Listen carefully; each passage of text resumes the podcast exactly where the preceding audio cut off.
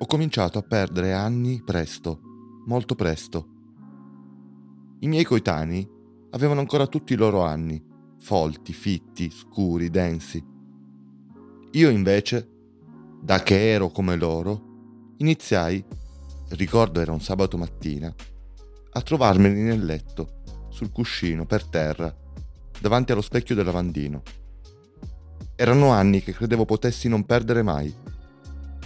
Sono sempre stato fiero dei miei anni. Da quel giorno è stata una caduta verticale, inarrestabile, ma non costante. A volte ne perdevo a manciate, altre pareva resistessero, attaccati al mio presente. Ho perso il 94, tutto di colpo.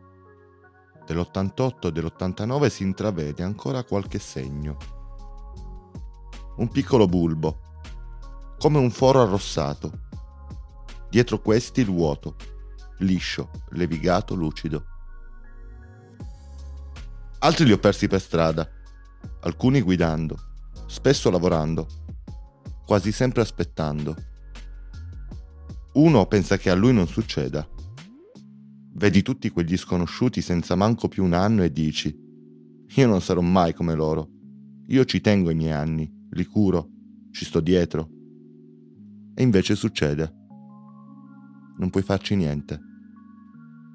La mia compagna, che i suoi anni li ha quasi tutti, forse per le donne è diverso, nutre nei miei confronti, nei confronti di questa mia debolezza, una premura che mi conforta e mi umilia. Non posso fare a meno di pensare che riesca a soprassedere a questa mia grave mancanza semplicemente perché non mi ha conosciuto prima, quando gli anni li avevo tutti. Col tempo uno un po' si abitua. Lo facciamo per sopravvivere, come con le meschinità che non ci abbandonano.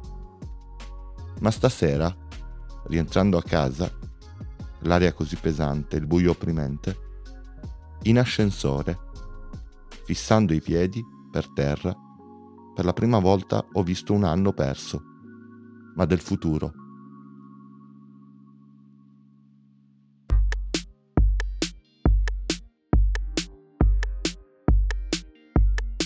Podcast Don't Tell è un progetto di Vito Ferro a cura di Trama.